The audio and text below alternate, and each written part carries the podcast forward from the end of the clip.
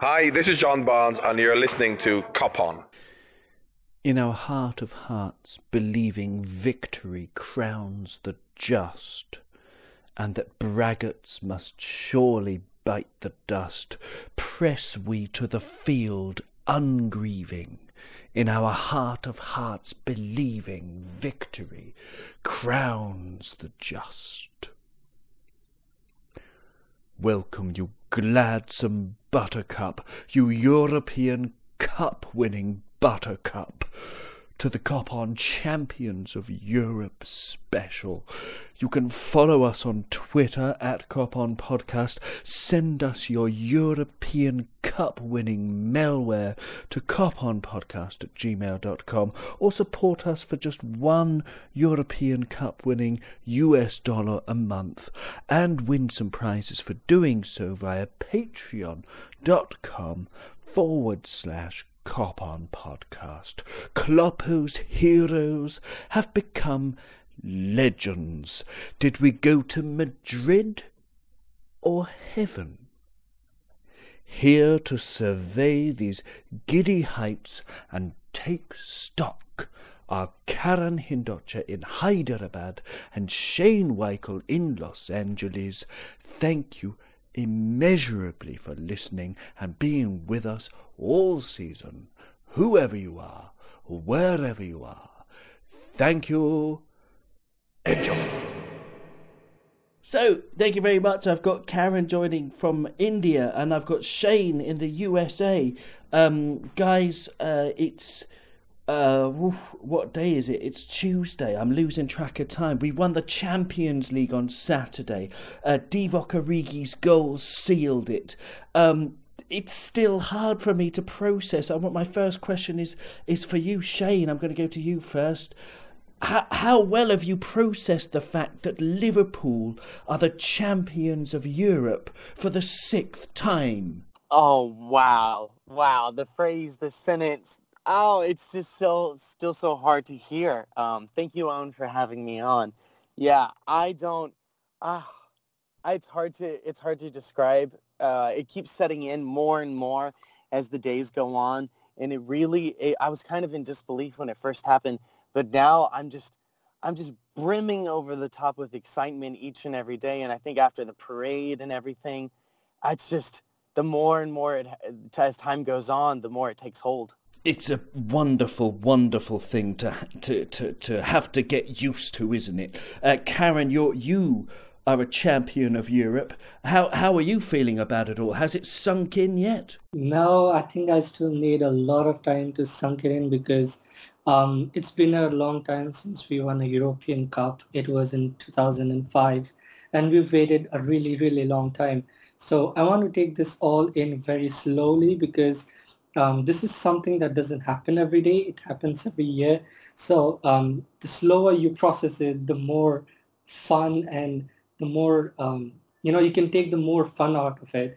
Um, and you watch when you watch all the videos and pictures, um, the parade and everything, it makes you feel so happy and so proud. I want to sunk it all in slowly. Yeah, that's a great answer. That's a great answer. Shane, where were you for the big match? Where did you watch it?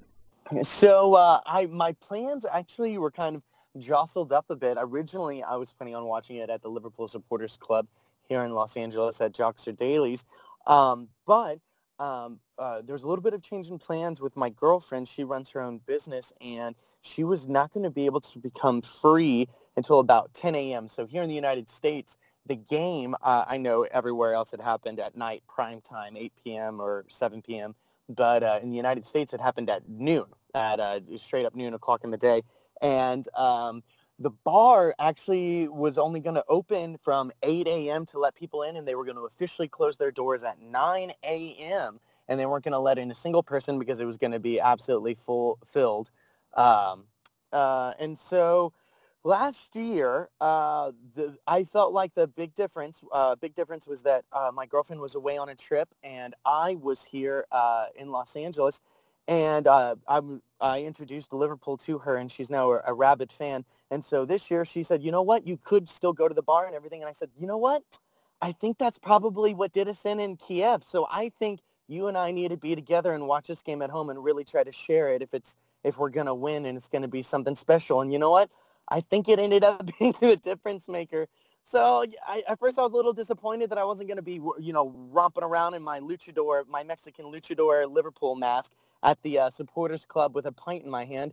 But it was nice to share it at home with someone that I introduced Liverpool uh, with, and it, it, it, turned out to be a special experience all on its own. That must have been it. I mean, the next time we get to a final, make sure you do the same thing. Share, share it with your girlfriend. That's a lovely story. I love that.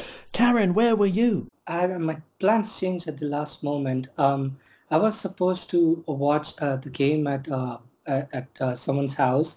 Um, they're apparently um, are very close friends. Um, but they have a home theater system in the house. It's like a huge room with uh, a screen and several rocking chairs.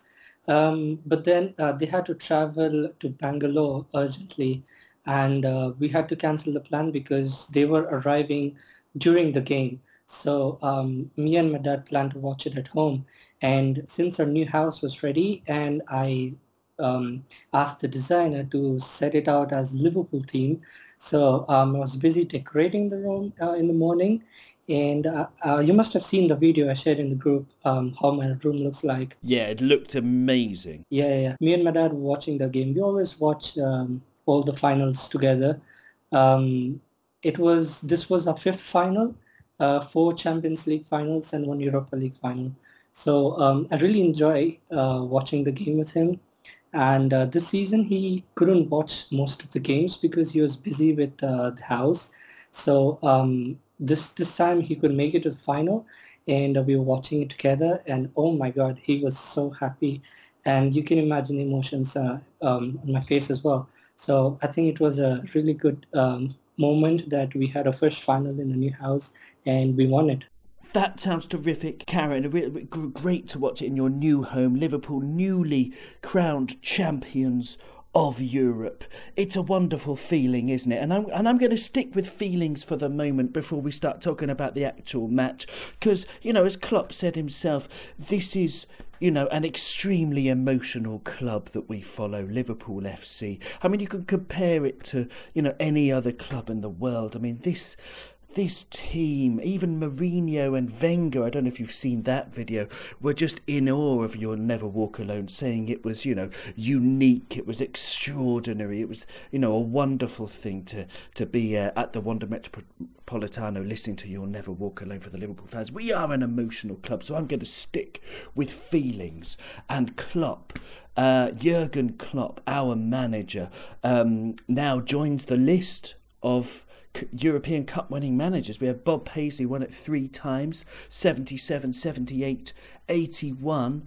Uh, Joe Fagan, who won it in 1984. Rafa Benitez in 2005. And Jurgen Klopp in 2019. And uh, I know we've spoken about him a few times, uh, especially recently on Cop on podcast, but I just can't talk about him enough. Um, Jurgen, he's he's he's ideal for us, and I hope he stays for another 10 years uh, at the moment. I really do. How do you feel about our manager, Shane? He's incredible. Uh, yeah, I want him to stay even longer uh, than Arsene was at Arsenal. I, I want him to be here for for as long as he he, he wants to manage football. Um, there's so many things to say about him. He really embodies this father this like fatherhood this father role model type of person for our club through and through for people of all ages. He's an example of leadership. He sets the tone. He he perfectly guides us uh, through it all and, and, and we're fully on board with that um, through the core of the club through the manager through the players the supporters the owners. We're all on board and we're all behind Jurgen and uh, I don't know. It's something incredible isn't it yeah, totally, totally. Um, Klopp versus Pochettino, by the way, in their in their careers, they've played each other ten times. Um, Jurgen Klopp has five wins they have four draws, and Pochettino has only won once in those 10 matches. I mean, when you consider how brilliant Pochettino is, he's only won once against our Kloppo, Karen. Um, Klopp is just, I mean, he's, is he the best in the world, would you say, Karen? If I have to rank top two or three managers, he would certainly be there in the first position because um, the way he has transformed our club since his arrival in 2015, I mean, his that season we went to the Europa League final. I mean, what manager does that in his um, as soon as he arrives at a new club? He wanted uh, to make things better right at, on his arrival. I mean, that's really incredible. And look what he's done. We have been to the Europa League final, the Cup final, two Champions League finals and this is incredible. He's building a team um, so strong that rival teams fear us to play. And that is really what's happening. I mean, if you compare last season and this season, people rate Liverpool Football Club so high that they really think that this club is gonna achieve a lot of things with Klopp as the manager. And um, we had this feeling as soon as he arrived. I mean, I was literally bouncing when I heard the announcement and uh, my roommate was uh, literally asking me, "What's wrong? What's wrong? Why are you jumping?" And I actually told him we signed Jurgen Klopp, and he was like, "Oh wow, you're gonna do massive things at this club," and that's really happening. And I'm so happy that we have him. Um, I really think that he should uh, uh see out his career at a club, but as he said that he wants to take a break in 2022. Um, but I really hope that the owners and Michael Edwards convince him to stay longer. Yeah, totally. And let's and let's you know look back a little bit in those you know uh, not even four years really of of of Kloppo because you know the last game of the 2015 season was Stoke six Liverpool one when we had Brendan Rodgers in charge. Of course, I mean everybody remembers that. You might not remember the date. It was the 24th of May, 2015.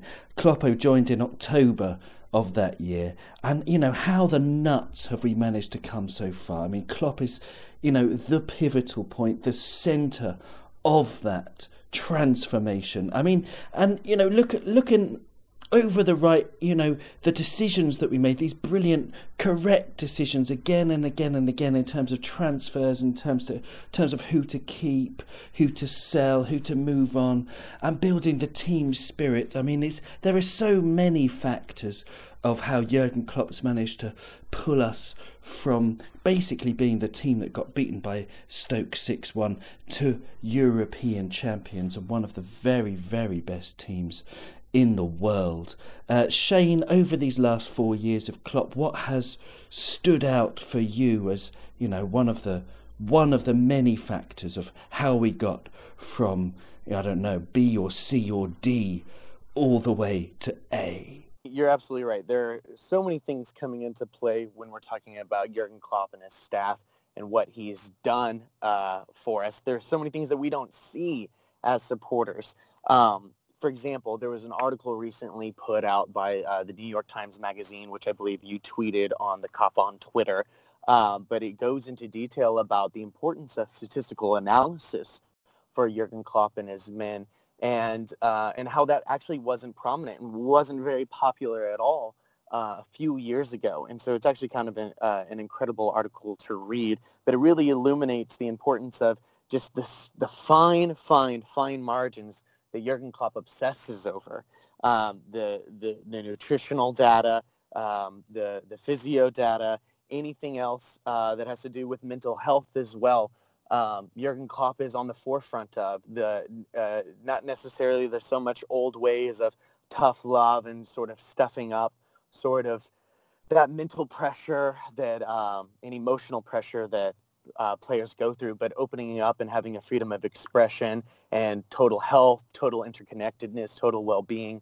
I mean, Jurgen Klopp is it, stuff that would have been considered sort of woo-woo uh, a few decades ago. It, it, seems to be very prominent now, um, and I think the main thing is that we all feel like a family, um, and I think that I think that goes such a long way. I think that goes such a long way, along with like concussion protocols and just things that just things that just make sense. So yeah, I mean, there's just so much to say. There is so much to say. Um, you know, what can you add to it, Karen, about, uh, you know, how we got from a pretty average team to champions of Europe? What can you say about how our manager's done that? Um, just like Shane pointed out, uh, the power of statistics. Um, I think data science is really booming, and that has played a massive role um, to change our club from an average club to a really powerful, good club.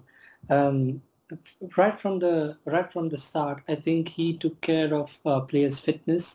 Um, the uh, he gave players the freedom to go out and express themselves. Um, you've seen a lot of players develop um, under his uh, reign. Um, and another thing that I'd like to point out is the ability to um, bring positivity in all of the players and fans' minds. Um, and, and before his arrival, we were all um, we were all thinking that um, anything can happen in the game. You can either win, lose, draw. I mean, it was really uncertain. But since his arrival, he started to bring that um, Liverpool uh, style of play, and we were shaping into a really good team with his tactics, uh, with his mastermind planning, and all the other factors that come in. I mean, it's really hard to point out um, a, a, factor or two that has helped a club transform um, and become a really good club right now.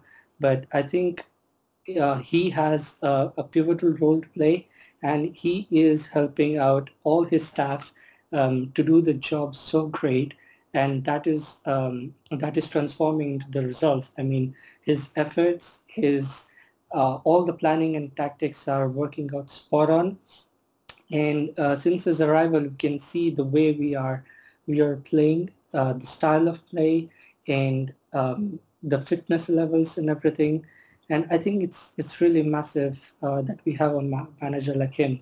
It's an excellent answer. It's a really, really good answer. And yeah, data science, but also the positivity. Yeah, exactly. I mean, it's it's the tangibles and the intangibles that he brings to our club. It's absolutely incredible. He's a he's such a hero. He's such a brilliant, brilliant guy, and the perfect manager for us. And I loved the way he almost sort of fell off the bus and he'd had a few drinks and he started pouring a beer over Brewster's head and he was waving at that naked man on top of the ladder. Oh, I've seen about a thousand images. I'd, well, at least a thousand images, more than that probably. Um, you know, I was lucky enough to go to Madrid and I saw the effect of the positivity on all the fans. I mean, that's why I was there. I knew I wouldn't get a ticket. I didn't feel that I deserved a ticket because I think, you know, the, the fans who go week in, week out, um, you know, to all the aways and all the home matches, I didn't even ask for a ticket, but just the positivity that, you know, we were there with one big family was superb, superb. Um, I want to talk about you know something I've been thinking about though.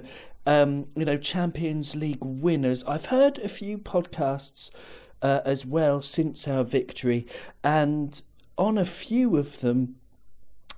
Uh, they were saying, you know, the Champions League is better than the Premier League to win. And I'm sure that a lot of the players feel the same way, you know, that it's the biggest trophy in the world. And it is it is the biggest trophy in the world. Uh, well, especially you know in in in club football. Um, but my question is to you guys: Would you swap with Man City? I think you know, I find this a curious question to ask. Would you swap with them as being the Premier League winners, uh, and they're the Champions League winners, or would you keep it as is because the Champions League is better? What do you think, Shane?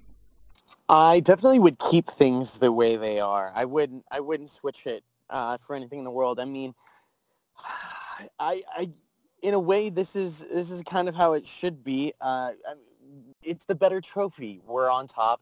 It's the thing that they want most. I wouldn't give. I wouldn't give up a higher position in terms of um, in terms of silverware award just to just to get a, a Premier League title sooner because we all know it's coming without a doubt, um, it's coming, and it's and this win is so important.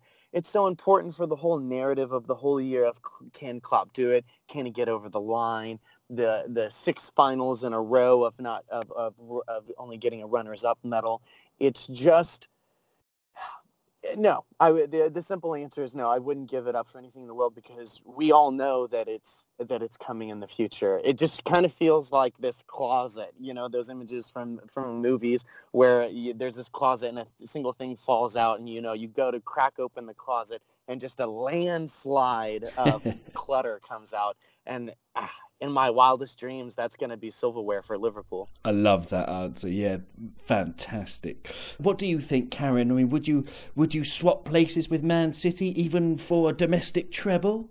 Um, no. Um, honestly, I think we should keep things the way they are. I mean, we are a European powerhouse. We have six Champions League titles and three Europa League titles. I mean, just look at our reputation in the European leagues we are so good in the European leagues. Why would you drop something that you are so good at to something that you want so desperately? I mean, we are challenging for both the trophies uh, this year, but we only got uh, hands on one of them. So why can't we do that every year? Let's challenge for both the trophies, and let's see if we can hand uh, if we can land one or both of them, um, and do this every season. Because I think we have the capability to do that. We can win the domestic league or leagues and um, win the Champions League as well. Why can't we do that? So I think we should really just keep things the way they are, challenge for domestic trophies as well, and um, see thing, how, how things develop. Another wonderful answer. Another wonderful answer. Um, see, this morning, I don't know. I've been thinking. I was thinking about this. Uh, you know, on my way to work. It took me about an hour to get to work, and I was thinking about it for about fifty-eight minutes. Um, and I'm actually going to disagree with you both because I, I'm. It's a very good point that I, I didn't even think about in those fifty-eight minutes. That you know the narrative, if Klopp um, you know, had lost another final, a seventh successive one. Yeah, I didn't really think about that. So maybe I'll change my mind again. But after 29 years, it just would be nice to put that one to bed as well. But yes, I'm going to take your advice, Karen, and I'm just going to not change things the way they are. Of course, I'm going to revel in the glory of being a Champions League winner and, you know, the funny funny tweets that I've read from Man City and Everton fans saying, you know, it's just like the League Cup, etc. Because it's not. It is the biggest competition in the world. And uh, you know, I, I, said in, the, in our preview show that uh, you know that one match had we lost to Tottenham.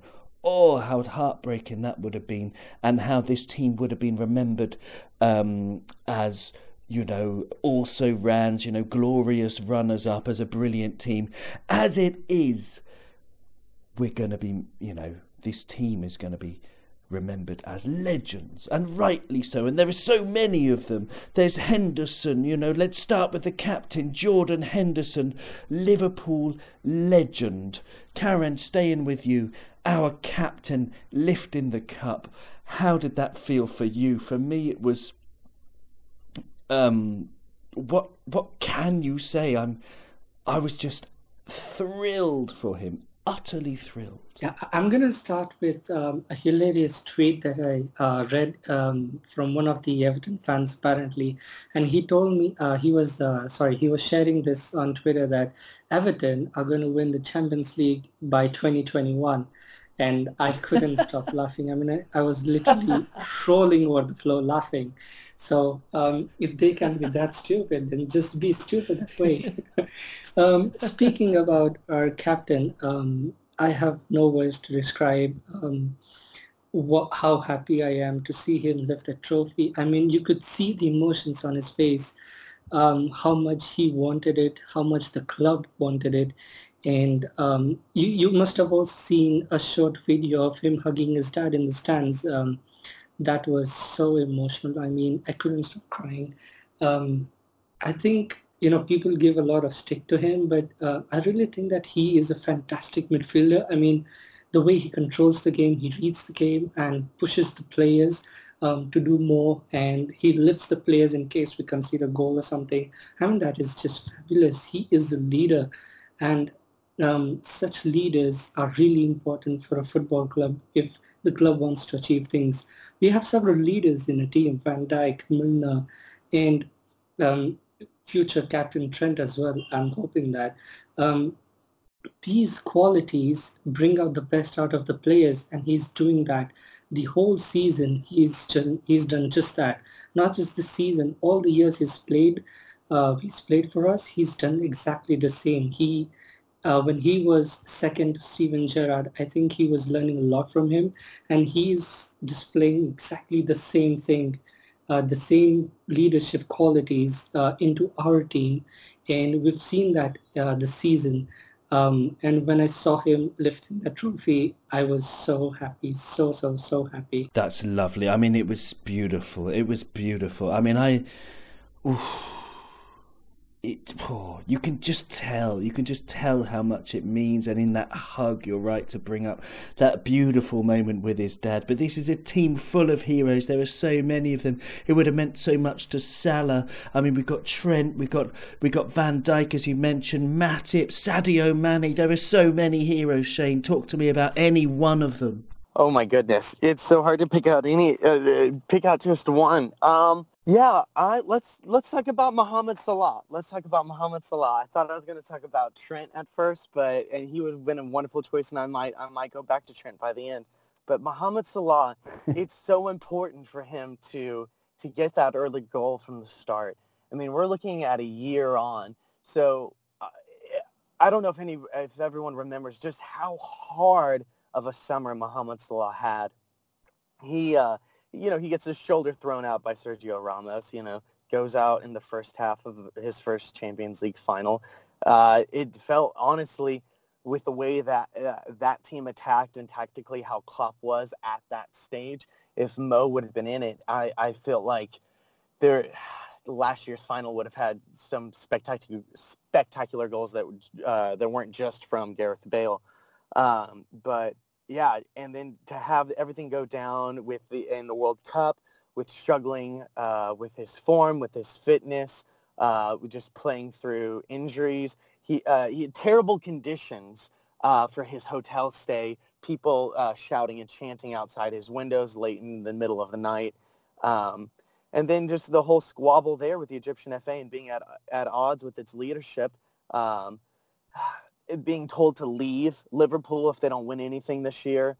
Uh, just absolutely all the pressure for him being almost labeled as too big for Liverpool, as almost being the superstar that's uh, that's above them in some way, and and and then not even starting the year with you know it's it's as if the media expected Mohamed Salah to start his his second year at Liverpool with 44 goals in the first weekend it, it, and like he earned so many goals this season. He, you know, over a 20 plus goal season uh, in all campaigns and all competitions, uh, and it, he had to deal with with all of that negative stigma. He had to he had to deal with racism. He had to he had to deal with all of it, and he had to even prove himself again. Not just not just the way that he proved himself in the first season, which was trailblazing. It was absolutely mesmerizing. But the fact that he had to prove himself to the world again, and he did so. And then he's he, he's in that position again. And, and we answered this question, and we as a team answered this question of can we win without Mohamed Salah? Because that was that was answered in the second in the second leg at Anfield against Barcelona. Uh, almost a similar situation, uh, you know, when we were against Real Madrid without Mohamed Salah. And to see that we as a team could answer that question, then Mohamed Salah could answer the question of being able to shoulder that burden, to take on that first goal, to handle the pressure, and to show that he's he's not some second year slump, you know, slip up. Um, so yeah, I'm just so very happy for him. I'm so very happy for his family. I'm so ha- very happy for for his world, for for everything that he's involved with, for everything that he brings for Liverpool to get a Champions League final goal, to feel good and to know to give us that lead right from the start. I, I'm just so very happy for him. That's a marvelous answer. That's a marvelous answer. And let's let's move on. I mean, we can, as you said, we can talk about. It's so hard to choose just one hero from this team of heroes. We could talk about them for hours and hours and hours. But yes, Mohamed Salah did get the first goal. There was a game of football. Um, uh, we could talk, move on to talk about that now. Yeah, the game itself. Um, as you say, Mohamed Salah uh, scored a penalty which was given after 22 seconds as everybody uh, who listens to this surely knows. Um, in case you hadn't seen it back 300 times and looked at it very, very, very closely, from kickoff to those 20 second, 22 seconds, it went a little bit like this. So we kicked off, we passed it backwards to Matip, who launched a long diagonal ball towards the left wing towards Mane, which is a very standard way of us kicking off. We've been doing it all season. Spurs won the header. Then there was some kind of head tennis, you know, back and forth until it came to Virgil, who won his first header. He headed it down to Wijnaldum, who played a quick, you know, it was almost a 50 50, but he, he won it, uh, and a quick short pass to Hendo, who's only about a couple of metres to his right. Um, Hendo took a lovely first touch and then played this glorious pass over the top for Mane, which bounced once. And on the second bounce, Mane controlled it, by which time he was in the corner of the penalty area, the far corner, you know, away from the, uh, you know, as far away as you can from the goal, but he was in the box. And, um, you know, he took a couple of touches and then lifted it against Sissoko's arm. It was a penalty. Uh, that's what the referee said. That's what VAR said. 22 seconds gone. Penalty to Liverpool. I was going nuts. I was going crazy. I was in a bar that was full of people. It was like a sauna. It was going mad. It was pure madness. It was pure madness, Karen, wasn't it? But was it a penalty? I mean, you know, I spoke to some Spurs fans afterwards and they were adamant that it was not a penalty. It hit it. I mean, you know, was it a penalty for you, Karen? Yeah, it was definitely a penalty. I mean, um, in the penalty box, what are you doing sticking your hand out? I mean, your defense is sorted. What are you doing ha- sticking your hand out? Um, and I understand that the ball hits his armpits or his chest or something before it hits the arm. Um, um, but I think that is a clear penalty. I mean, you're not allowed to do that. And players certainly take advantage of it. Um, and I think Mane was trying to cross to Salah, but uh, the flight of the ball was so perfectly landed on Sissoko's arm, and it was a penalty. Um, and in the post-match uh, show, um, one of the referees, um, I think in the VAR or someone, um, was speaking to um, Gary Lineker and his team, and he was mentioning that what are the reasons uh, that a penalty will be awarded in the penalty box for an incident like that. And he clearly pointed out that as a defender, um, in such situations, normally you would keep your hand, um, I mean, away from, uh, I mean, behind your body or something and uh, try to use your legs to defend. But um, using your hands in that way, I think um, it's a clear indication that uh, please hit my arm and uh, get a penalty. And I think that's just what happened. Um, it was Mane's brilliance and Sissoko's stupidity that won us the penalty. Yeah, it was brilliant. It was brilliant. But my my problem with it, I mean, I do see where the Spurs fans are coming from. I mean, you can't chop off your arms, but uh, you know, as Karen said, you know, it was a bit silly to raise his. He was very, very silly indeed to to raise his arms in the box. So you've got it. So in the future, basically, now VAR is coming in in the Premier League as well. Defenders will have to defend with their arms behind their backs whenever they're in the in the penalty area, and it's I don't know. It's a bit it's a bit difficult because because uh, if they don't defend with their arms behind their backs at all times, then it's going to be a new tactic, isn't it? To Shane is to to sort of for the attacker to just lift the ball against the arm because if your arm is out, it's going to be given a penalty every time. And I don't know, is that fair, Shane? I mean, is is I mean, Karen's exactly right. Um, it is according to the rules a penalty, but are the rules correct? Shane? So this part of uh, the dialogue really interested me because I actually honestly thought that was already the case. I thought that was already a tactic. Uh, like for example, uh, growing up, I played uh, recreational youth soccer, sorry, football, and I uh, and um, and a, and a common thing that we were taught growing up playing at this you know very low level was uh, was that if you're in the box, a, a, a, forward can lift the ball against your arm if you have it really outstretched. And Sissoko really had his arm out, so I, I really do think it was a penalty because I think his arm was way too far out, and I wouldn't put it past Mane to be have thought, wait, let me lift it into his arm. Uh, because we were taught that that's what a forward is just going to do to you if you have your arm out like that so to defend by having your arms to your side or behind your back. Now, I'm interested to know with how it's going to be implemented in the future. If they have to be always behind your back, that's going to be a little unnatural. I mean, I would I would assume that it would be okay if they're reasonably at your side and there's not some you know you're not lifting it up like a wing, so to speak. Uh, that I think it would be that you could you know as long as you're not like jutting it out and trying to make a play at it with your arm, that if it's lifted purposely lifted against your arm that's compressed against your side that maybe that wouldn't be a penalty but i mean if that if that is the case if they're calling any contact at all with the arm at all in the future as a penalty kick then uh, yeah it's a little worrisome um, but I'm kind of hard. Uh, my opinion is a little skewed because I kind of already thought this was the case. Well, yeah, you're probably right. Then I mean, you know, it's probably been a been a shithousery tactic for years that I just I don't know. Nobody ever taught me that. But then I was I was no good at footy anyway, so that's okay. But uh, then then uh, Salah stepped up. Um, I was I was I wasn't uh, let's say I was 99% confident. I wasn't sure that he was to get it in, but uh, he hit it with his side foot.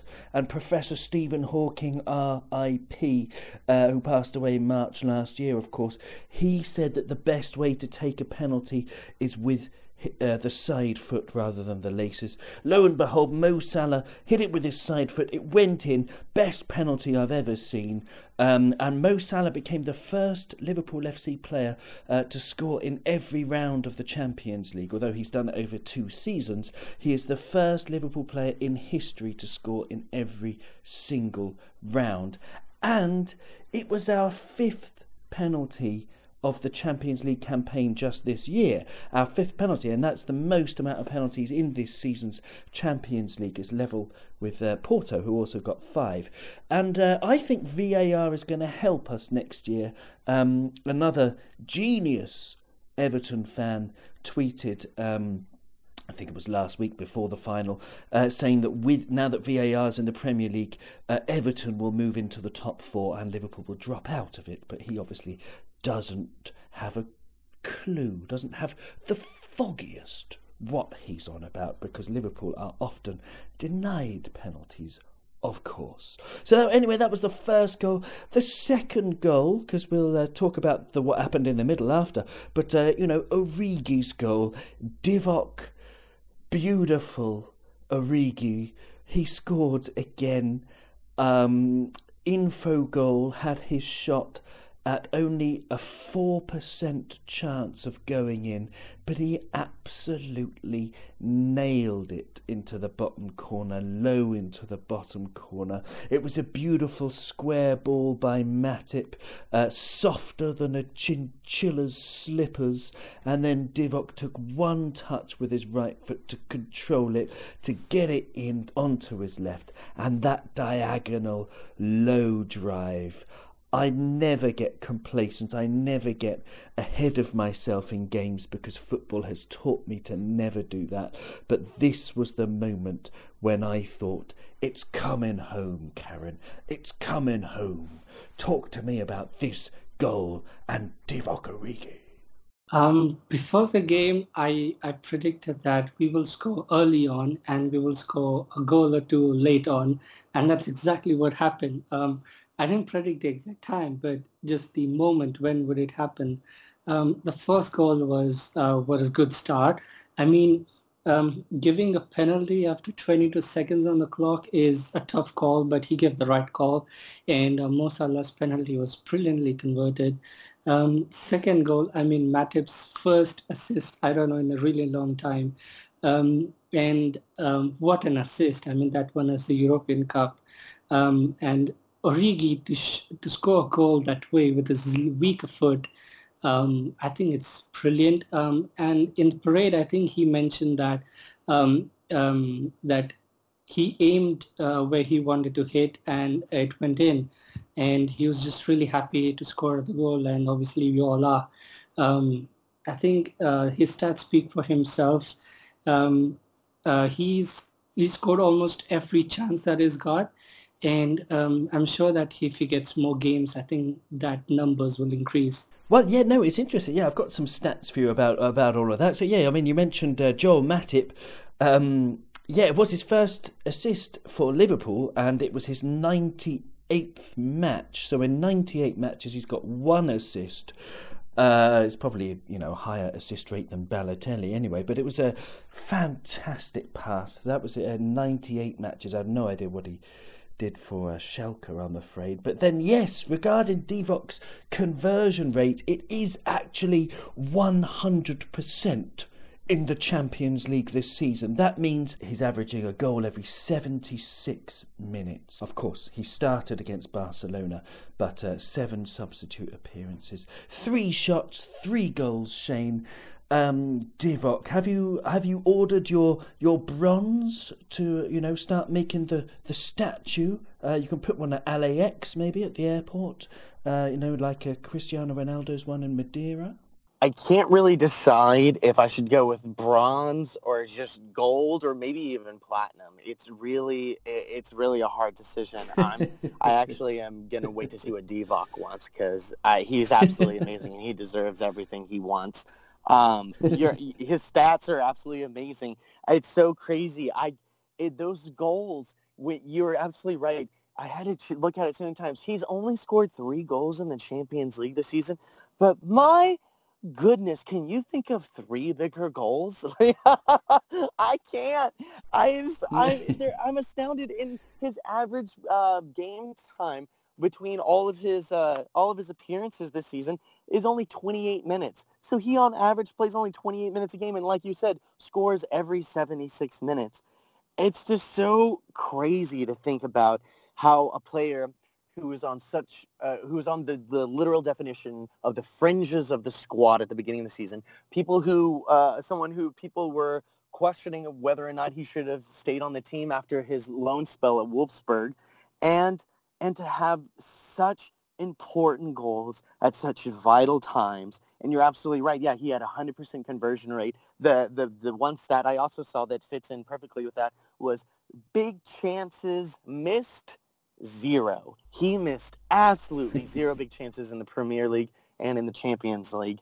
Uh, it's just, uh, it's just incredible. It's just incredible what he was able to do with such little time. Uh, he really did shine his light. Oh, he did so brightly, like a whirling Catherine wheel. Superb stuff. Divock, I mean, I dreamt about him. I've, i think I've already told you this, uh, you know, maybe that, uh, yeah, I dreamt about him a couple of months ago. I woke up from an anxiety dream. Uh, it was a horrible dream until Divock appeared in my dream. Uh, and he looked me straight in the eye and he said, Everything will be fine. So, Karen, you were um, psychic in your prediction before the match, saying that we would score early, we would score late. You were absolutely perfect with that. Uh, the middle of the match, the middle of the match, I mean, lots happened, of course, but then nothing really happened, and lots happened, and nothing really happened. Um, what did you make of the, the, the, the middle of the match in general, Karen? What are your outstanding moments from the middle of it? Um, I think um, one moment particularly stands out was Robertson's effort on goal. I mean, that pass from Matip under pressure was outrageous. And um, from that point onwards, Robertson took it to the edge of the penalty box and fired a ferocious shot uh, straight to the keeper, though, but it was a powerful shot. And uh, Lloris did well to, um, sorry, Lloris shouldn't have um, pushed it over the bar, He should have just left it. Um, but yeah, I think it was one of the moments that stood out. The other moment was Milner's effort on goal. Um, couple of ricochets and quick feet or something like that, and he managed to take a shot with his left foot, and it just came uh, the crossbar. Um, and I think these two were the moments where I thought, okay, we're gonna score now. But other than that, I was just, I don't know. I was thinking, what is happening? Why are we playing this way? Um, Firmino is not at his feet. I mean, he did really well, um, but I think uh, we should have he should have done better. Uh, so was Gini, and several players were I don't know they were making a lot of mistakes, but um, we were not playing the Liverpool way, and we're taking the game to them. Instead, they were bringing the game to us. Um, so I was very nervous um, from minute three to minute 86. Um, but I really had this feeling that if you're scoring, we're winning it. Um, so, and that's that's what I assess of the uh, middle part of the game. No, it's a good one, but but clarify something. I'd, Milner shot just past the post. That's what that's what you meant instead of hitting the crossbar. We we didn't hit the crossbar, I think. I said I said it went inches uh, to the crossbar. I mean, it didn't hit it, but it went past it. Oh, past the post. Wow, that was a big chance. Uh, but uh, you know, I mean, it was a good shot. I mean, other other shots. Trent had that long shot, of course. You know, uh, there was one big chance for Dele Alli with a header. But yeah, I would say that we were, you know, we were very bad with the ball, but without it, I thought we were excellent, Shane. I, um, I thought, you know, our defence was superb uh, throughout the match. Although, yeah, our passing accuracy, even for the defenders, usually it's up at around, you know, 85, 90% even for defenders, the passing accuracy. But it was down at 70% for our defenders because we just, we just couldn't get out. We couldn't find, you know, simple passes. We were playing dangerous long passes, losing the ball uh, you know, really often. But uh, in Italy, they'd call it a defensive masterclass, wouldn't they? In Portugal, they'd call it a Mourinho masterclass. In Burnley, they'd call it a Sean Dyche masterclass. What did you make of it, Shane? It was a interesting game to watch for sure. Uh, our defense, I would say, was was impeccable. Um, I, I did appreciate well for for certain periods. It, yes, there was hard to connect passes. I felt like there was a lot of factors at play of why the game didn't, why every pass attempted wasn't the you know, the silkiest, smoothest sort of completion success that you know we would love to imagine uh, as we watch a final. Um, it, you know, it's hot. It was humid. It's 35 degrees Celsius. That translates to about 95 degrees Fahrenheit, which to Americans, that you know, they're like, "Whoa, that's hot." you know, it's a, uh, it, it's, it's a. Uh, I felt like that, along with the nerves, were coming into play as well. I also uh, felt as uh, the goal really changed things up tactically for us. So as soon as that goal goes in, I mean, it kind of almost felt like uh, all the game plans kind of go out the window and it felt like we wanted to actually now make Tottenham tactically uncomfortable. So, from my understanding, that the way Tottenham were able to uh, uh, work against uh, Man City, get past Man City, and the way they were able to get past Ajax was scoring off the counter. So it seemed as if Klopp wanted to make them tactically a little bit uncomfortable by uh, by being sort of okay with them retaining possession. In their formation, they had five midfielders. We had three, and you know that's very typical for us. But it didn't seem like we were too bothered with them uh, bossing possession. For example, first half statistics, uh, uh, according to SofaScore.com, they had 63% possession. You know, wow, but two shots and zero on target. Even though they had the majority of the possession, it seemed as if they couldn't really do anything with it. Um, I would kind of describe the match as yes, people described it as cagey or or, or in the worst words, I've heard people call it uh, boring. But a part of me uh, thinks that it was actually two sparring partners who really knew each other quite well, um, and that were kind of dealing with uh, different different circumstances. So I believe. Um, and then let's see what else. So, for example, Liverpool only had 37% possession, but you know we had eight total shots, three on target. We only had the one big chance to win in, and yeah, our passing percentages were low. We had a we had actually had a small number of passes, only at 147, which is incredibly low for uh, one half of football. Um, so yeah, um, but it, what was interesting to me was that uh, what really uh, the statistic that really illuminated the kind of uh, battle that was going on was about the duels won. So both teams uh, had registered 15 duels won. Uh, which I thought was incredible. And surprisingly, we actually registered more aerial duels. Uh, we won eight to their six, which is actually uh, somewhat of a weaker spot for us, uh, what I've noticed statistically uh, as a trend. So it definitely seemed like we were addressing our weaknesses and that we were trying to force them to try to play their game while we were negating them.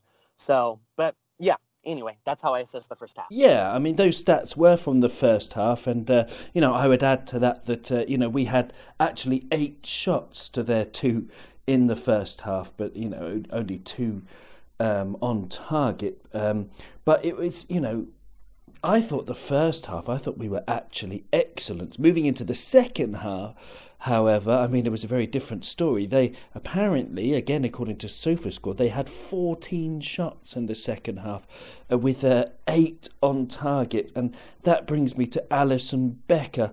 Um, it was that he's the first goalkeeper to keep a clean sheet since Julio Cesar in uh, 2010 when he won it with Inter Milan. Uh, and he also um, got eight saves, which is the equal best in the Champions League final with Edwin van der Sar uh, when United lost to Barcelona in, in back in 2011. So it was a heck of a performance, a monstrous, gargantuan, titanic performance from Alisson Rameses Becker. Um, and our back four. I enjoyed watching our back four. Um, so, you know, Karen, would you, would you talk to me about our defence? I mean, you know, who was your best? You know, obviously Alisson was brilliant, probably the man of the match. Would you agree with that? Is Alisson the man of the match? And who was your favourite out of the back four? Yeah, Alisson was definitely um, the man of the match for me because of if he hadn't made those saves, it would be an embarrassing defeat for us. I mean, some of those uh, shots were really excellent, and he saved them brilliantly, and uh, he's won us the final. Um, so he's the man of the match for me. He was absolutely undefeatable uh, between the sticks, and um, and when it comes to uh, speaking about def- speaking about the defenders, I think Matip uh, stands out to me as the defender of the match or something, whatever it is. Um, the reason being that um, uh, Van Dijk had a pretty uh, a little bit shaky game. Uh, is, that's how I assess it. Um, but Matip stood out, even even though um, Van Dijk stopped uh, Son to dribble past him and avoid a one-on-one with uh, Alisson Becker, and uh, Trent stopped a one-on-one with Son in the first half um, because Van Dijk was way ahead uh, during our attack. I think it was one of the corners and uh, he was slow to um, get back to his uh, position. And uh, the defense just simply opened up, and Son was literally one on one, but uh, Trent stopped him brilliantly. Um, and uh, Robertson, I think he had a decent game. He was not as effective, but yeah, I think he he played exactly how he had to play. Um, and I think Klopp prepared uh, the team in such a way that uh, we understand uh, Spurs tactics. I think it's evident because um, you must have read an article that has been circulating recently about um, we've played the Benfica's B team behind the closed doors friendly, and uh, Klopp asked the coach of Benfica's B team to learn Tottenham's uh, tactics and the formation um, and all sorts of uh, things that come into play. And we played against them in that formation with those tactics and we were prepared for the game. So um, I'm not gonna give stake to any of the players. They did exactly what they had to do, and uh, they won us the final. But Alisson Becker, oh my God, what a beautiful signing! He's won us the final. Most of the players in our team are playing in the first season with us, and then they won the European trophy. I mean, it's pretty incredible to achieve that and also for uh, for a club uh, to get a sixth European title. I want to say that repeatedly because it feels so massive. Yes, we got six stars. We got six stars. Keep saying it to yourself. It's true. It's true. And Alisson Becker was was superb.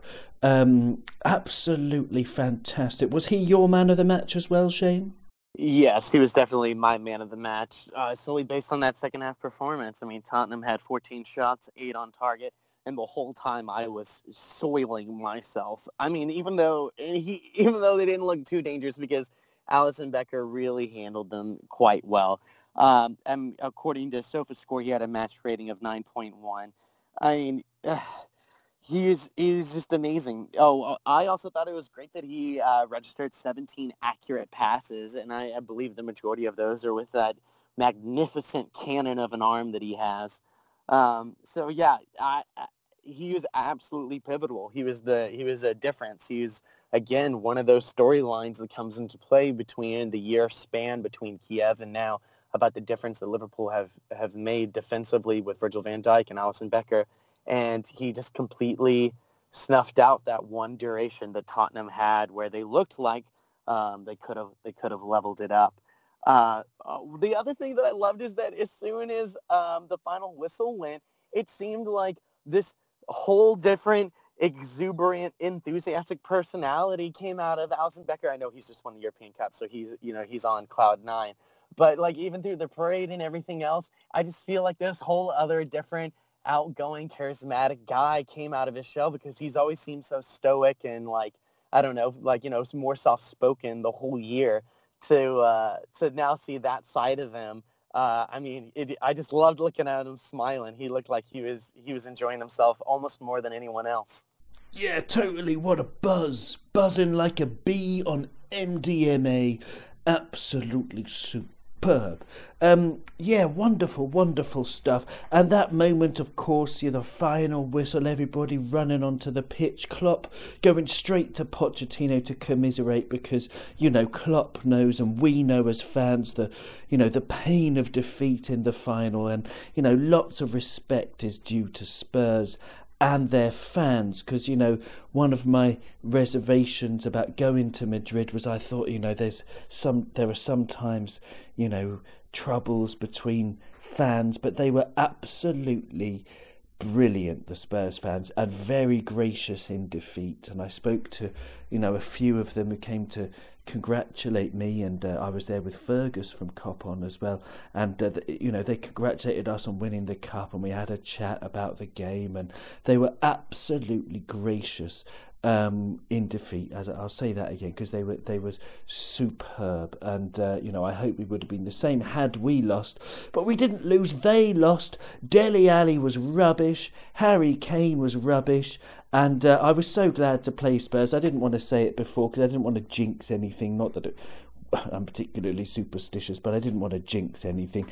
And uh, you know, Dele Alli, I mean, he's he's overrated. Harry Kane hasn't been the same since um, you know since uh, he had those ankle ligament uh, injury. Uh, I think about a year, a year and a half ago or so.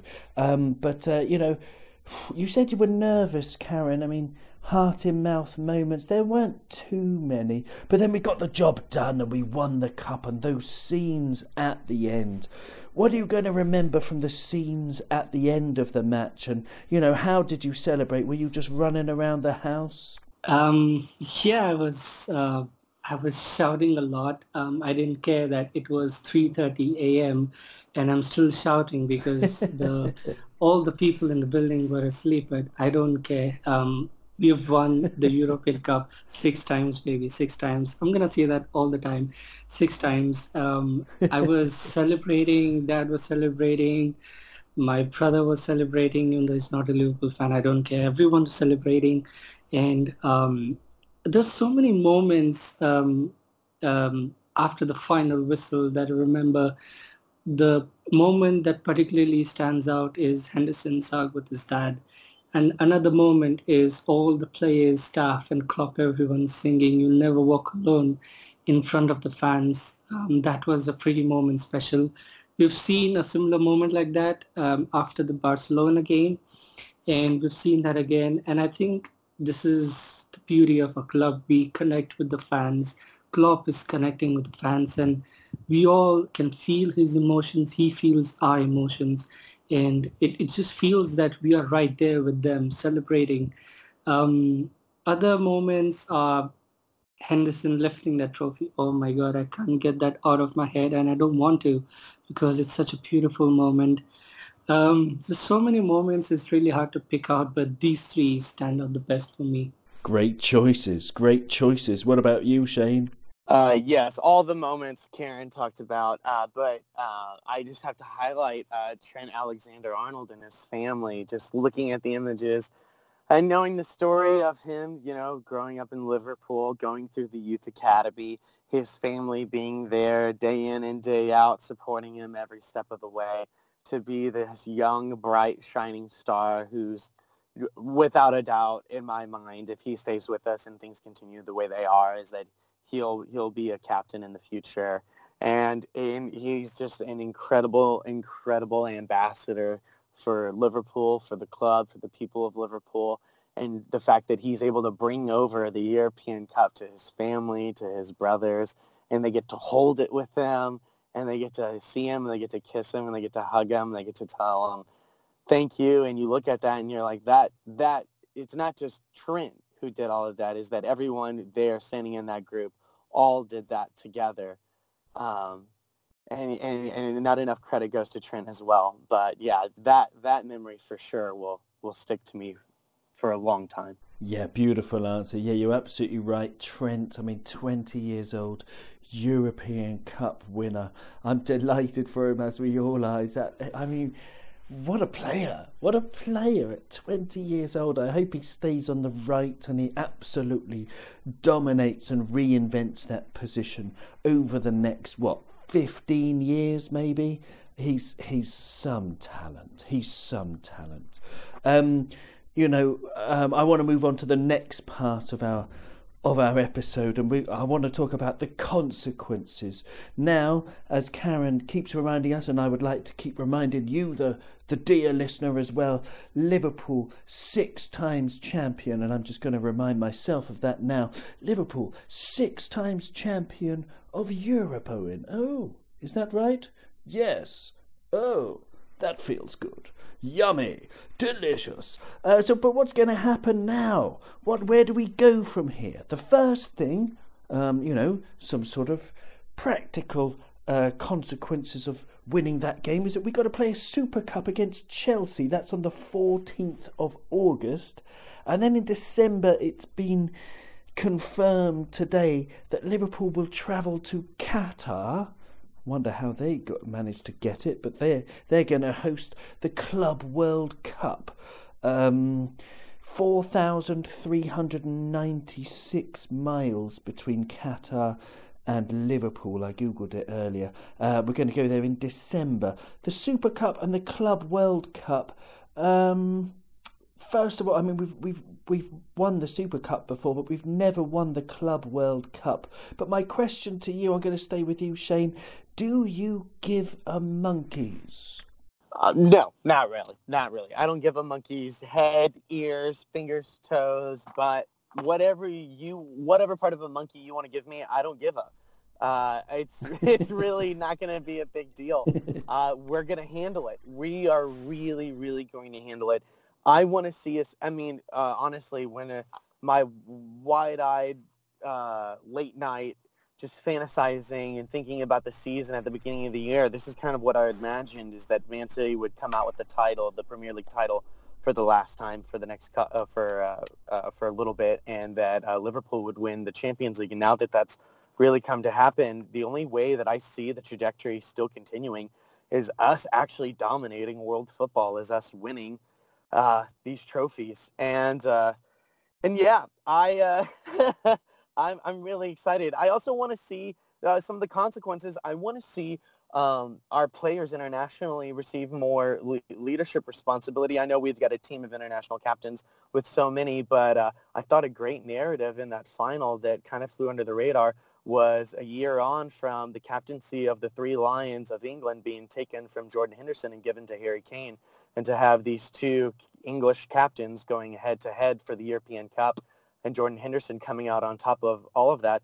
I don't know. It, uh, I kind of it's a pipe dream of mine, maybe, but I kind of want to see Jordan Henderson get his captaincy back. That's a brilliant point. Yeah, I hadn't considered that. Yeah, I mean, Hendo definitely came came out on top, and another wonderful com- consequence, of course, is that you know it, people can't really throw jibes against him anymore, like for the rest of his career. You know, if anyone wants to insult Henderson, you can say, well, yeah, but he lifted the European Cup, though. And that's, the, you know, the argument ends there.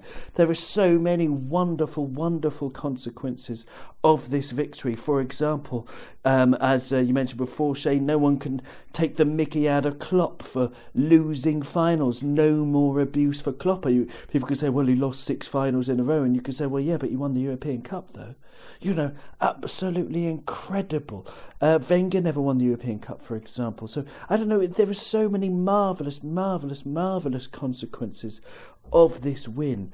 Um, what would you you know, what consequence would you like to talk about, Karen? Um, I think some of the consequences would be um, we might have to sacrifice um, one competition, like, for example, uh, the FA Cup or the League Cup or something, if we are uh, to challenge um, in the domestic cup as well as the Champions League.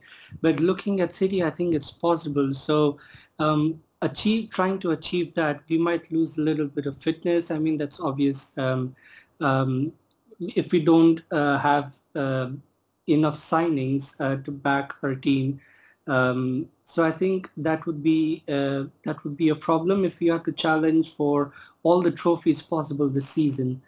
Um, so keeping players fit would be a challenge. So I think uh, that would be uh, a consequence, in my opinion, because we've just uh, heard the news that Daniel Sturridge and Alberto Moreno have left the club. So we need a replacement in the left back, um, someone to relieve uh, Firmino, um, strengthen the midfield, and all sorts of areas. So if we don't do that, then we're not going to achieve the same what we have done over the past two years. Um, it's going to be really difficult. Um, so I think we should make uh, enough signings to pack the squad and improve the strength of the bench. Uh, someone who can uh, get on and influence the game. Um, like for example, in the Champions League semi-final, uh, them was not picked, and upon his arrival, he just changed the whole game. We need players like that. In in a particular game, if we need someone to bring an impact, we need those kind of players. Um, and also some of the players that we need that can uh, help us change the system very effectively and very easily. Like if you want to change from 4-3-3 to 4-2-3-1, we need a central attacking midfielder or uh, someone who can uh, shift wide or something like that. So we need to think about the next years how are we going to challenge and everything. So uh, if we don't do that planning, then there might be a little bit uh, of trouble or few consequences along the way. Brilliant answer. Yeah, again, wonderful, wonderful answers. Lots to talk about there.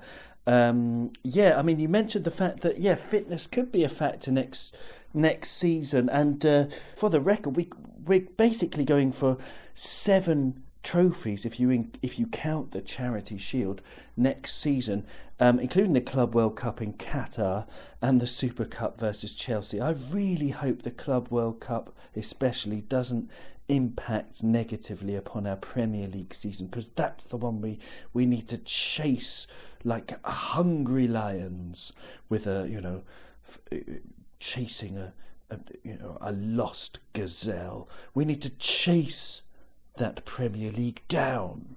But yeah, there are some wonderful, wonderful points. And in terms of transfers as well, yeah, moving forward, we need a bigger squad. Um, you know, uh, best of luck to Moreno, best of luck to Sturridge in the future, of course.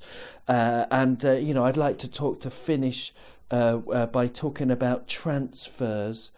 Um, because that was a question that we received on Twitter from at wanderers underscore note.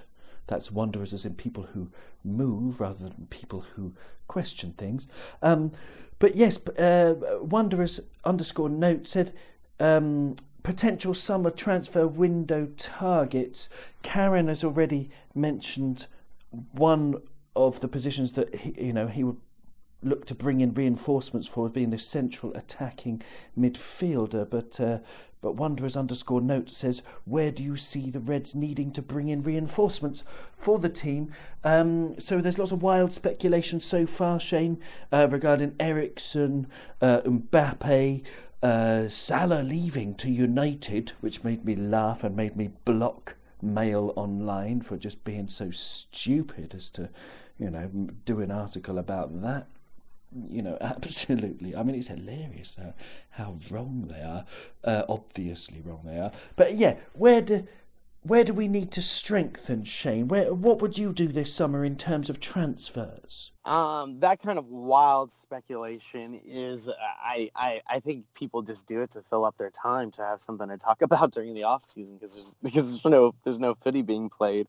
Um, um, I don't think we're gonna have uh, like Mbappe or a big name, big wage bill kind of signing like that. I feel like that would really kind of go against the ethos that we have about how we try to be nimble and aggressive financially, uh, and we try to overachieve and get the best for our value. And so um, I know Mbappe is probably worth every every penny, every cent in the entire world. Um, but I, uh, I just, I just can't, I just can't see that. I just can't see that happening. But you know, I'd be very happy to be proven wrong. Personally, for myself, from what I can tell, and I think actually today's departures from the club confirm it. Which, by the way, I it's special thank you to Daniel Sturridge and Alberto Moreno for their service to the club. Uh, oh, you know, we we love them for what they did for us. Um, and I, you know, they did have their rough patches and their, they did have their struggles, but definitely thankful for, for the, the game time they put in. And I couldn't have done nearly as good of a job as they ever did. Um, so yeah, I, all the best to them. But I think those are actually the kind of the two people that we need to replace in a way. I definitely think we need a, ro- a rotation for Mane uh, or a rotation for Bobby, someone who could kind of go in between left forward and maybe a striking uh, position primarily, and then the other position would be just a rotation for uh, Andy Robertson. Um, I think just on that uh, that left back position, I know Milner can play it, uh, but I think Milner services better uh, as a midfield substitution or someone to start the game off. So I could definitely see that left back being a, a target uh, and the left wing up front being a target. obviously, a glamorous signing would be Memphis Depay from uh, Lyon. You know, everyone's speculating based on his all red suit and all red private jet, even though it landed in Rotterdam. Uh, but uh, I don't, I don't know. Maybe it could be somebody like that.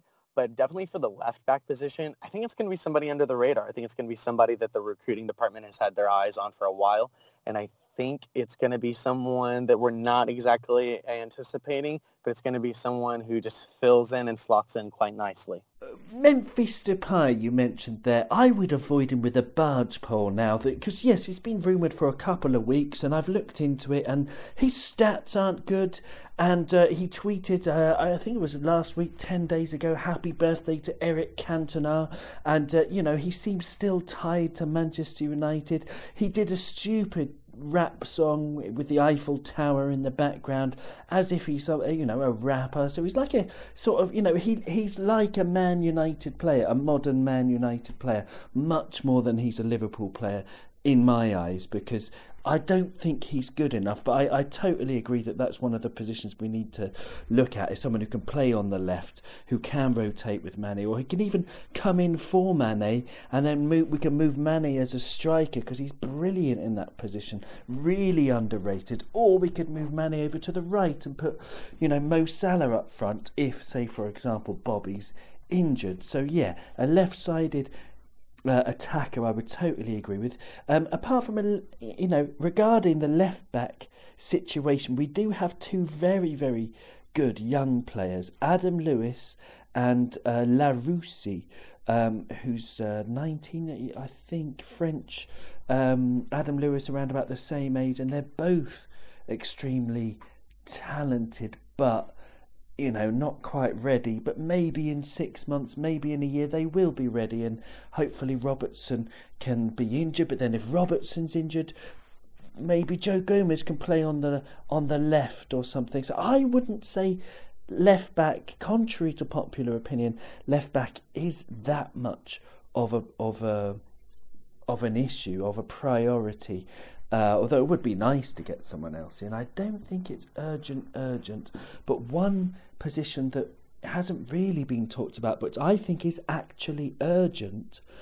Uh, not just for the reasons that Karen mentioned, if we want to change to a 4 2 3 1, is if we go to a 4 2 3 1, let's say, I would buy a defensive midfielder, someone who can play the six or the eight, but a defensive minded midfielder because neither Gini nor Henderson have really cut it for me in that position. I've got to say, as a number six, Henderson, I love him in the eight. Gini, I love him in the eight, or even, you know, further forward for Gini. I think he's he's a marvellous, marvellous player. But I think we need another defensive minded midfielder um, would you agree with that, Karen? Yeah, I think um, if we can improve in all sorts of areas. It will be better for us. Yeah, I think someone who can attack on the left uh, so that we can rotate forwards. And um, like you mentioned, Adam Lewis and the French player who can replace um, Andrew Robertson. And um, I think that is a smarter option because uh, if you take the example of Trent Alexander Arnold um, coming up from the academy and playing so brilliantly, and people are um, uh, people are appreciating him. People are taking him as an example. So I think he's the epitome for all the academy players out there. That yes, even I can do the same what he's done. Um, so I think we can give Adam Lewis or the French player a chance to um, um, make the name and slowly get into the first team. Um, yeah, I think a defensive, uh, a number six player, um, possibly a CAM and a left wing, and a replacement for um, probably one of the goalkeepers uh, because I think Mignolet is desperate for playing time. So if we can if we can transfer him to a club where he can get some playtime, that would be great, and someone to replace him. Um, I'm not sure about Karius if he wants to come back or Klopp has plans for him, but if we are planning to add on in that department, I think it would be, you know, one of the players would be there as well. So I think we can sign a player in all four departments: goalkeeper, defense, midfield, and um, forward. Um, I'm not sure about Lovren or if Klopp is planning to sign um, or any other centre back. Um, but yeah, I think we can improve in all four departments, and um, we'll just see how the transfer season goes. Yeah, we will. I've got to be honest. Uh, you know, like like uh, you know, Shane was talking about the wild speculation. People do it because they've got nothing else to to do. I, I'm not a big fan of just you know just crazy pulling you know pulling a name out of your posterior and uh, publishing it. Um, you know, I, I like solid links, you know, very solid links from the likes of, you know, James Pearce, Melissa Reddy, journalists you can trust. But the wilder ones, yeah, we'll just see what happens. Uh, one thing I wouldn't possibly do, I possibly wouldn't do, is smash the wage structure uh, to get Kylian Mbappe. I've been banging on about him all season, saying we should sign him, we should sign him, we should sign him, dream signing. But thinking about it, you know, Shane said earlier, it's um, it might be wrong to break our wage structure for one player, even if he is the next Pele. I don't know.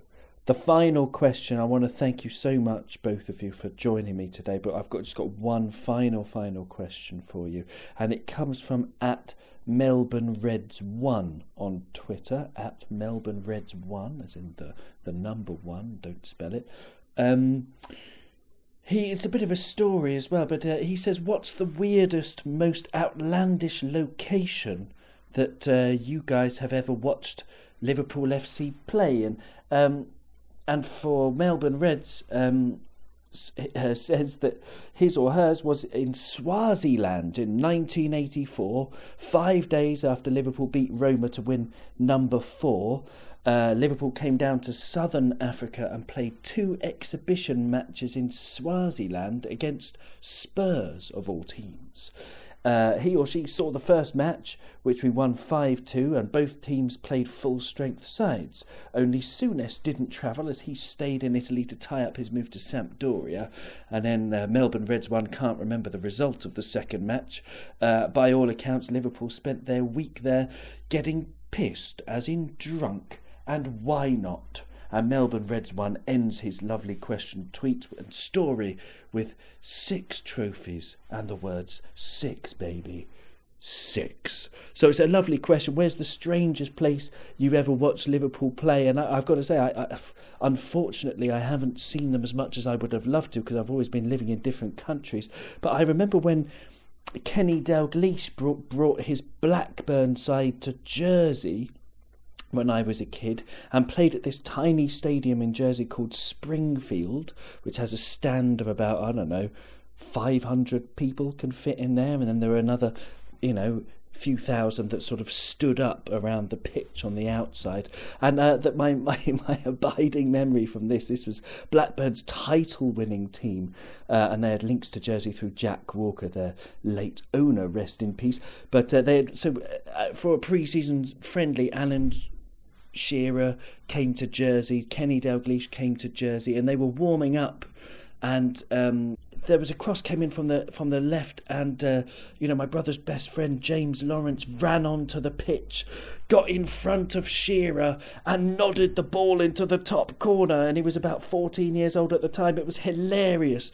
That so that was one of the strangest uh, places I've ever watched. You know, a Kenny Dalglish team played. But I can't, I've got to say I've never really seen Liverpool play in a weird place. Have Have you, Shane? No, unfortunately not. I have never, and I know I am almost terrified, petrified to say this, but I have actually never seen Liverpool play live, unfortunately. That's fine. You live in Los Angeles. What can you? I mean, you know, it's it's it's, it's thousands of miles away. It's totally normal, and there are lots of Liverpool fans across the world in exactly the same boat. You have nothing to be ashamed of. Absolutely. Thank you so much for saying that. Uh, uh, at, and I'm honestly uh, planning on trying to see them. I'm trying to make plans to see them this coming summer because they're coming to the U.S. for three games. Uh, one of which they're going to play at the uh, Notre Dame uh, Stadium. Uh, funny pronunciation over here. Uh, but yeah, in July they're going to be playing against Borussia Dortmund. So I am rubbing rubbing my uh, my lottery tickets together and uh, everything else to get the good luck going for me to make that happen. yeah, excellent answer, excellent answer. And Karen as well. I mean, you're in you know you're in India, very very far from from Liverpool. Have you actually managed to to see our beloved Reds in person yet? Um, yeah, when I was in Manchester to when I was pursuing my master's degree there. I saw Liverpool play three times, two times at Anfield and one at Tranmere Rovers Stadium. Um, it was a preseason friendly, but I think um, at Tranmere it was it was um, it was stadium full. So I think it was uh, it was amazing to watch the first team play there. Um, but I haven't seen the first team play in a weird ground. Um, but um, just to mention that um, in one of the seasons, Bayern Munich came to India to play their preseason friendly against the Indian clubs. And it sounded weird. I mean, why would Bayern come here? But um, yeah, that was uh, pretty funny for me. But I haven't seen LFC play in a weird ground. I've only seen them play at Anfield and at Tranmere. Well, yeah, exactly. But, you know, brilliant to have seen them. Uh you know, in in any case. But you know, as I say, it's not necessary to see our beloved Reds in person if uh, we live too far away or if it's too expensive, which is what it is for me uh, to travel to Liverpool. Um, but uh, you know, it's you know, it's our support all around the world that really counts and it really does mean something. And I've loved the pictures I've seen and the videos I've seen from Indonesia, from Lebanon, really from around the world of thousands and thousands of Reds all together cheering. Each one of us is a champion of Europe. And I want to thank you so, so much. Karen, you're a champion of Europe. Shane, you're a champion of Europe. We're all champions of Europe. And thank you for being on this Champions of Europe special. Thank you, Champions of Europe. I had a wonderful time. thank you so very much, guys. Both of you are champions of Europe. Six times, baby. Six times. Six times. Six times, baby. Heck yeah. All right. Did you know that according to numerology, the number six itself is regarded as a perfect number, as it is the sum of all of its divisors? As a perfect number, six is associated with harmony and balance. It is all about responsibility, security, and living a harmonious life. And I want to thank you, the glorious listener, and I hope that you are indeed living a harmonious life, especially now that we have number six. So let's talk about it. Let's talk about six, baby. Let's talk about Origi. Let's talk about Rafa Fagan, Jurgen Klopp, and Bob Paisley. Let's talk about six. Hooyah! Thank you You glorious, glorious, wonderful daffodil. We'll be back soon. Not much to talk about in terms of footy, I suppose, but we'll be back. Some kind of transfer shows, all of that malarkey to come. For now, all we have to do, I suppose, is revel.